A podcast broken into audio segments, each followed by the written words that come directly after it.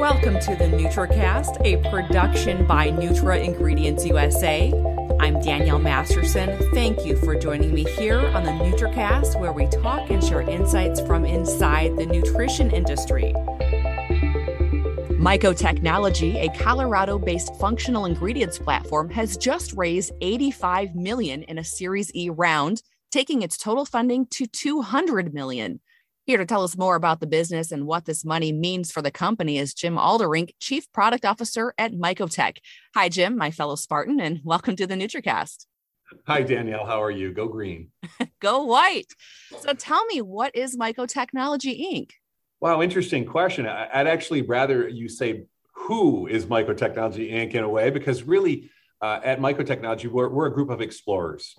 You know, we're very, very passionate. There's literally uh, almost 100 of us now uh, that really work toward bringing nature-based ingredients uh, from our mushroom fermentation platform uh, to work hard with some of the biggest CPGs on the planet to increase the nutrient density of their foods.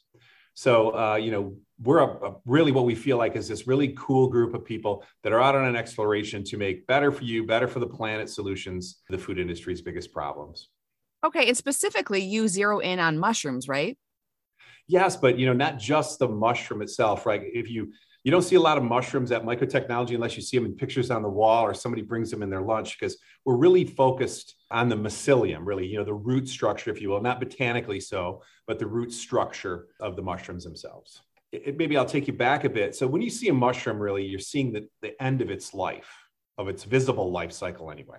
It's essentially the reproductive mechanism of a mushroom, no matter what species you're looking at and that the mycelia are that invisible part, the main body and the feeding membrane of a mushroom. That's below the surface of the ground or whatever they're they're working on, whether it's a log in the forest or you know, and they're always there. They're, they're ubiquitous on, on the planet, but they really are the mechanism that a mushroom uses to live and communicate. So that's where the enzymes interact with its environment. That's where they break down the, the tree that they're growing on, or you know, say they grow on rotting things. Well, they're actually part of the process of breaking down those things. So we use the microscopic portion of mushrooms uh, to essentially ferment uh, a substrate, something we give them something to eat that we know they like, and will guide them to do the jobs we want them to do. Okay, so I was reading, it's called submerged fermentation. How does yes. that work? Well, really, uh, it's like brewing. So, I mean, it makes it really simplified, but it's a good way to describe it. So, if you're making beer, you're familiar with that uh, you're using yeast and you're using malted barley uh, and you're using water as, as your media. So it's a submerged fermentation where yeast goes to work. It really brings in the sugars from the barley malt and it ferments them, creating alcohol, carbon dioxide, and some flavoring compounds. So that's how yeast does it. Our mushroom mycelia, or whatever variety mushroom we choose, we have many, many varieties to choose from, knowing what we need them to do. Let's take shiitake, for example, which is one that we use. It essentially sends out uh, messages into its environment and enzymes into its environment, alters its environment, and then brings in the energy that it needs. So it's leaving behind a lot of very favorable compounds that we can use either as a flavorant or that changes the biomass. So, but it is very much an equation like brewing. Jim, categorically speaking, who are your clients? We have, you know, we had to be kind of focused because you can go a lot of directions.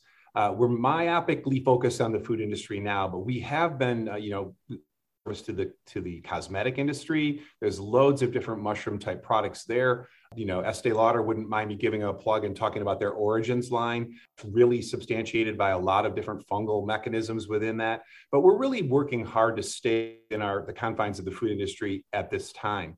Meat alternatives, dairy alternatives of all types, protein whether it's ready to drink or ready to mix uh, all the way into CBD and cannabis gummies. We have a lot of products that we provide into that. Um, what about I miss? Sa- savory protein snacks, uh, and then beverages that are trying to add nutritional content.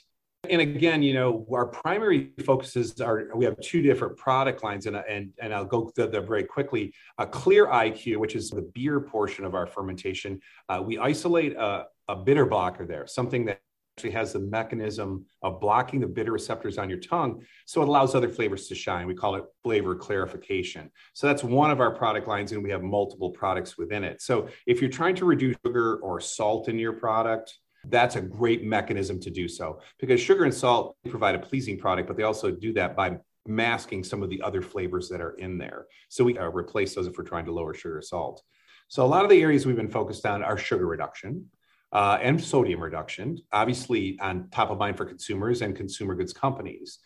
We've also worked hard to help uh, companies naturally extend their shelf life. Our protein has uh, quite a high polyphenolic content. So we're st- scratching the surface of what we can do in terms of shelf life management for companies. And that's like replacing BHT, things like that that are maybe not as natural uh, as you'd like them to be. And then finally, we're really working hard. The, the world is is you know there's too many people that are overnourished and undernourished. So trying to create the right nutrient density, mushrooms are a very nutritious ingredient. They leave behind so many uh, metabolites that are beneficial. So we're working very hard to get that value, the value of the nutrition, the value of the fermentation into consumer goods. And we are really making some great headway there. Yeah. And with your new cash injection, I imagine that you'll be getting even farther with that. Well, the, the great news is we're starting to really move our, our needle to get our, our word out there. You know, we're making some noise in the world. Uh, the fact of the matter is, uh, we really want to be a part of making the food supply more secure, uh, more nutritious globally. On the protein side, we have a it's the substrate of a fermentation that is pea and rice based, and so it's been deodorized and it's been uh, you know the flavor part of it is really improved because mushrooms kind of like the state nasty compounds, mm-hmm. takes those out for us in the fermentation, and allows us to provide a very pleasing plant based protein. So, those are two of the three product lines we currently have. The last one is called Evolve IQ, and it's actually the biomass left over of a mushroom called Cordyceps sinensis, uh, which is highly sought after in supplements and beyond. Very immunogenic properties within Cordyceps sinensis. Okay, yeah. So tell me a little bit about some of the ingredients specific to supplements a lot of the supplement stuff that we do with kind of the, the intel on the inside, in many cases, let's just talk about gummies for a moment. You, you might take them if you if you like them, they're fine. If you don't really care how they taste, because you're not using it for that. But you don't want them. Sometimes you're putting in ingredients into those gummies that are very uh, highly flavored, or uh, whether it's a cannabinoid or other alkaloids or terpenes if it's a cannabis product. So we're in gummies to mitigate off flavors. We're also in protein-based products. Uh, there's many, many supplements now that are trying to go beyond just or micronutrients and go into macronutrients. So we're we're playing a lot on the fringe of that space. But right now, our primary objective is getting into the gummy space. Do you find that formulating with gummies is more challenging than, say, other formats?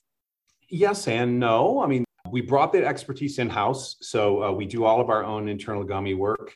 Uh, we've worked very closely with many manufacturers. Uh, being Colorado based, they're ahead of the curve in terms of the cannabis space with gummies.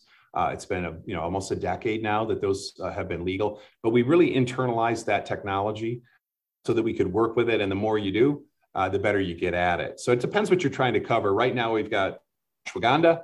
We're working on an ashwagandha gummy, uh, and that's a tough nut to crack. So we're making our way there. Interesting. Jim, I know you weren't with Mycotech when it started in 2013. Uh, that was back before plant based was mainstream and well before the shroom boom. But how has the business evolved over the years? Well, I started in 2019, but I when I was working for the Kellogg Company, uh, I was in technology discovery, and we scouted Mycotechnology literally when they came out of the basement, and that's that's the exact thing that happened. So, well, as you mentioned, 2013, a couple of guys, really cool entrepreneurial guys, are playing with mushrooms and serendipity being what it is, found that it had a very uh, interesting impact on the way they were tasting things.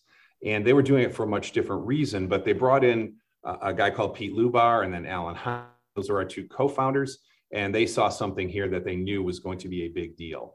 Uh, so as it moved forward, uh, you know, scale changed. Uh, you know, we went from those four people now to nearing 100 people, an 86,000 square foot facility in Aurora, Colorado, so we can work with some of the largest companies on the planet and give them the commercial scale they require. And then, you know, back in the day, it was literally focused purely on the flavor component. And now we've we burgeoned off into a lot of different areas, especially proteins, and then utilization of other people's waste products, uh, because generally mushrooms aren't particular, and uh, you know they can do a lot of good things with other people's waste. Other people's waste becomes our treasure. that is so fascinating. So you you had your eyes on Mycotech well before you worked there. Yeah, they they were doing some cool things and it was around 2017 or uh, maybe even 2016 they they literally had started to get some scale and uh, i had someone that worked for me visit them and and then we went out and kellogg's is an investor in mycotechnology uh, and continues to be a user of our products. So i'm very proud of some of the things we did to get mycotechnology integrated. And then when i retired from kellogg's it came a natural step for me because i was so passionate about what they were doing uh, to become a part of the mycotechnology world officially Mycotech uh, recently secured funding, $85 million. What are the plans with all the new funding? What it's doing in, in a very generic way is expanding what we already do, uh, yet enabling our pipeline to be commercialized. So we don't just rest on our laurels with our current three product line. Uh, we had a pipeline full of amazing different things that this, this foundational platform can do.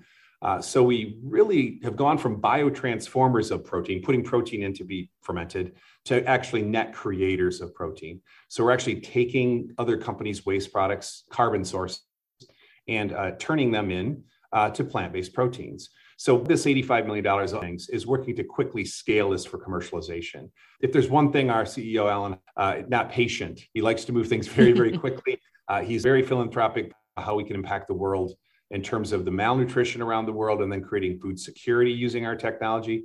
So this funding enabling for that to happen. Yeah, the CEO, um, Alan Hahn, as you mentioned, said that we have big things coming. So is there anything that you can tell us what he's alluding to? Maybe some new projects in the R&D pipeline?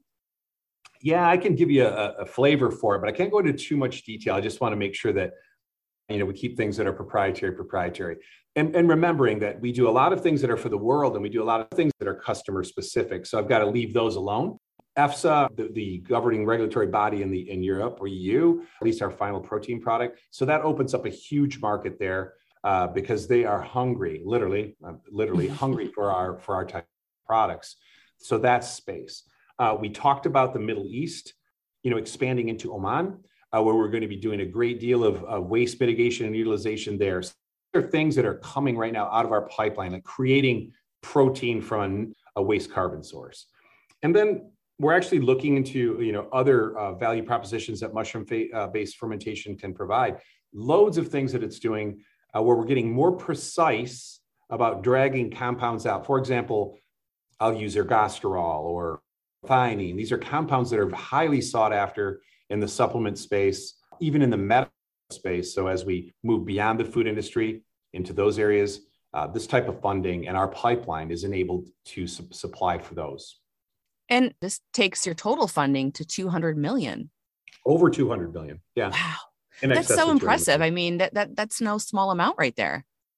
Well, you know, this facility the size of ours and, and now building another, uh, those are big projects. And, you know, the technology use uh, as I, I, simplified it as I was talking about it in, in terms of brewing, uh, it's quite complex in terms of managing an organism like a mushroom that is a slow grower compared to its friends in yeast. So you have to really know how to nurture this, treat it so that it gets pointed the metabolic direction, so it does the things we want it to do. So that technology is is pharma grade, uh, you know, not inexpensive. So that's part of what we're funding there. But we're also trying to get into the medical space, the pharma space with many of the things that mushrooms do, we're only scratching the surface of the potential there. But also that takes enabling funding, an ecosystem of partnerships uh, to get that moving forward and off the ground.